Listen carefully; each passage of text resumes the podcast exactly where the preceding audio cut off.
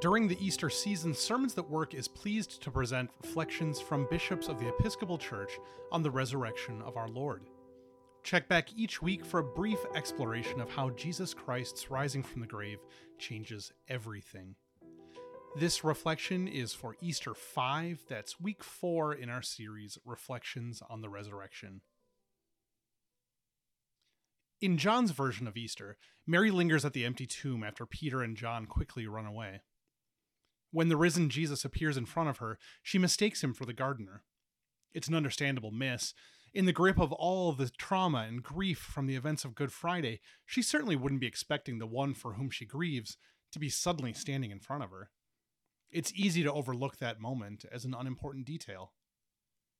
However, as I return to this story year after year, I've come to think it's not a mistake at all, that Mary gets it exactly right and that this detail helps us understand why the resurrection really matters. The original vocation to which God calls humanity is tilling and keeping the world God has made.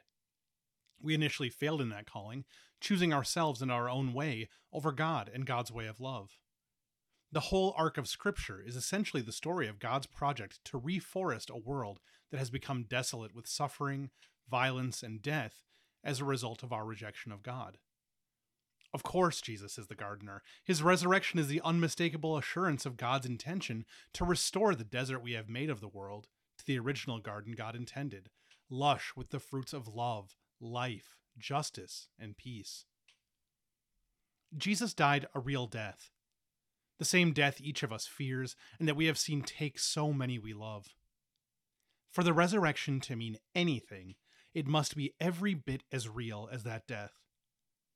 Jesus the gardener reminds us that, as an Easter people, the point of our faith and our lives is not to escape from the world and its pain, but rather to join Jesus in renewing the world, planting seeds of hope, watering the parched places of pain, tilling the soil toward justice, working the land to nurture the feast of love God intended.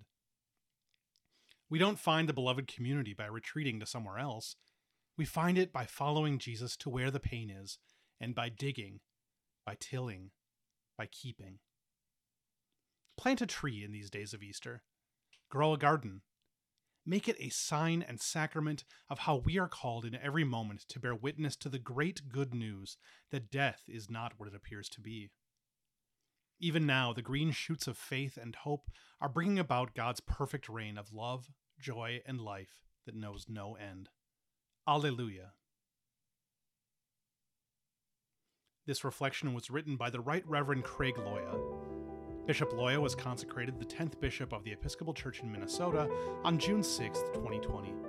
He served as Dean of Trinity Cathedral in Omaha, Nebraska from 2013 to 2020 and was the Canon of the Ordinary in the Episcopal Diocese of Kansas from 2009 to 2013. He received his Master of Divinity from Yale University and a diploma in Anglican Studies from Berkeley Divinity School at Yale in 2002.